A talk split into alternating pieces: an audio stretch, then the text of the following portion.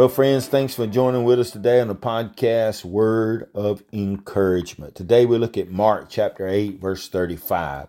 Talks about sacrifice. Sacrifice. For whosoever de- desires to save his life will lose it, but whosoever loses his life for my sake and the gospel's will save it. O wicked and perverse generation, have I been so long in your midst, and yet you have perceived me not?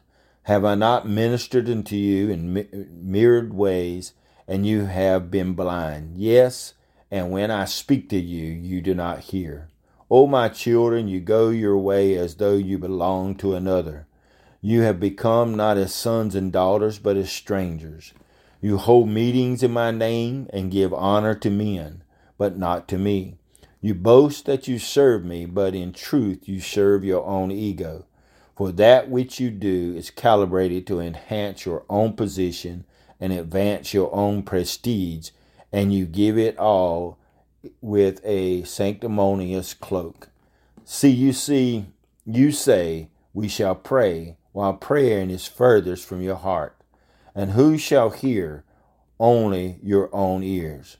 Prayer is not for those whose hearts cry to me in sincerity. Prayers for those who earnestly seek me, not for those with only a pretended pray, who with selfish, unworthy motives and hearts made fat with self examination and exhortation are only playing with me as a child that's manipulating a puppet on a string. Go to the prayer closet. This is the reason I taught you to pray in secret because there are the best but fewer false motives and less temptations. He who does not uh, habitually cons- consume with commune with me alone is almost sure to find true prayer impossible in public. You would make Christianity pleasant and acceptable. Your Savior did not find it so. You would make it comfortable and accommodating to your own schedule. He knew nothing of such a false religion. Lonely nights, he wrestled in prayer, not sparing himself physically or physical discomfort. Yes, and the more you pamper the flesh as to the bodily comfort, and more it will demand of you until you become its servant, and your physical needs shall be atoned unto you and your house. Do not be deceived. I give you such commandment Hear me as I repeat to you what I gave to your fathers. Deny yourself and take up your cross and follow me.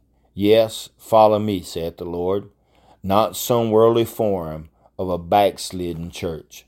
Do not think that it, it becomes blessed because it bears the name church. My church is a living body, not a dead form. My people may be recognized by their humility and sufferings, not, not by social acceptability and self advertised success, not by extravagant physical appointments of their structures, but by the grace of God at work in their hearts.